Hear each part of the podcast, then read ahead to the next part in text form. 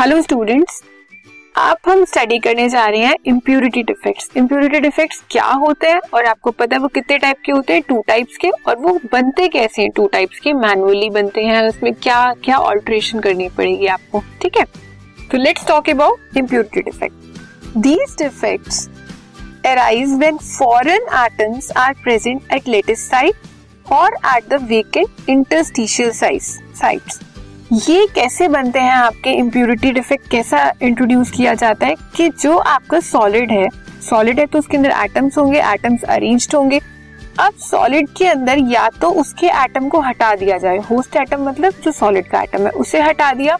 या जो interstitial space है मतलब जो वेकेंट स्पेस है, वहाँ पे कोई फॉरेन एटम आके उस जगह को ले ले तो वहाँ पे क्या हो जाएगा? इम्प्यूरिटी डिफेक्ट हो जाएगा। अब ये आपके कितने टाइप के हैं? N type and P type semiconductors इसका एग्ज़ाम्पल है। और जो ये प्रोसेस होता है कि आपने फॉरेन एटम को डाल दिया, उसके अंदर फॉरेन एटम मतलब कोई एक्स्ट्रा एटम कोई जो आपका सॉलिड के से दूसरा एटम हो, जो सॉलिड में ना प्रेजेंट हो, वो दूसरे, कोई दूसरा एटम हो, उसे आप क्या बोलोगे? डॉपिंग मतलब आपने कुछ इम्प्यूरिटी इंट्रोड्यूस कर दी and that process is called doping let see diagram this is a solid These are the host atoms which are present, and these are the vacant interstitial sites. Okay, and this is the host atom. Now, if you add any impurity to this, impurity can occupy this free vacant space or it can occupy the host atom space also. So this process is known as doping. Process of adding impurity. This process of adding impurities to the crystalline is known as doping. Crystalline or solids. One and the same thing. ठीक है? Now let's take an example. In case of ionic solids जब आपके ionic solids हैं तो impurities are introduced by adding impurity of ions अब जब आयनिक solid है तो उसमें इम्प्यूरिटी भी किसकी डाली जाएगी? आयन की। उसमें कोई न्यूट्रल एटम तो आप डाल नहीं सकते हो। ठीक है? So if the impurity of ions are different valence state form that host atom ion vacancies are created if molten NaCl containing a little impurity of SrCl2 is allowed to cool. Suppose आपके पास ये कोई NaCl का crystal है। NaCl का crystal है तो इसमें क्या होगा? NaCl Na के आयंस और Cl के आयन ठीक है?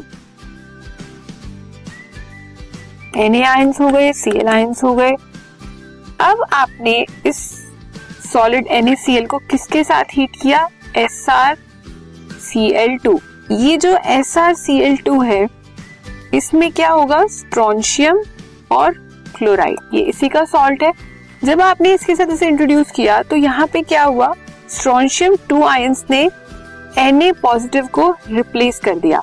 अब स्ट्रॉन्शियम की वैकेंसी कितनी है? टू और सोडियम की वैकेंसी वैलेंसी कितनी है? वन तो जब एक स्ट्रॉन्शियम आएगा तो उसकी जगह पे कितने एन ए निकलेंगे? टू ऐसा ही होगा ना? कि ये आपका Cl है। सपोज़ आपका ये वाला Na रिप्लेस हुआ, इसकी जगह पे स्ट्रॉन्शियम आया। Cl तो अभी भी वही रहा। तो इसके साथ एक और सोडियम जाएगा, क्योंकि एक सोडियम पे एक ही पॉजिटिव आयन है तो दो सोडियम जाएँगे, तभी दो पॉजिटिव आयन बनेंगे। आपको एंड में न्यूट्रलिटी मेंटेन रखनी है ना अपने सॉलिड की। जब तक वो मेंटेन नहीं रहेगी, तब तक वो इलेक्ट्रिकली चार्ज रहेगा। और सॉलिड जब बन जाता है, तब वो इलेक्ट्रिकली न्यूट्रल होता है, तब वो चार्ज नहीं होता। ठीक है? सो so, यहाँ से एक और जाएगा क्लोराइड अब जो हमारे पास सॉलिड मिलेगा उसे आप क्या बोलोगे? उसमें हमारा इम्प्यूरिटी है उसके अंदर डिफेक्ट है that too with higher valency higher valency से आपने रिप्लेस किया ना लोअर वैलेंसी वाले को। सो so, इस तरह से आपके इम्प्यूरिटी डिफेक्ट इंट्रोड्यूस किए जाते हैं।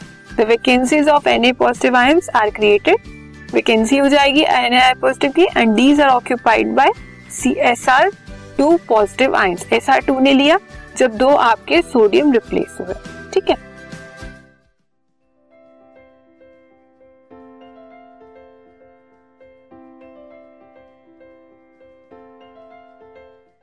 This podcast is brought you by Hubhopper Shiksha Abhiyan अगर आपको ये पॉडकास्ट पसंद आया तो प्लीज़ लाइक शेयर और सब्सक्राइब करें। और वीडियो क्लासेस के लिए शिक्षा अभियान के यूट्यूब चैनल पर जाएँ।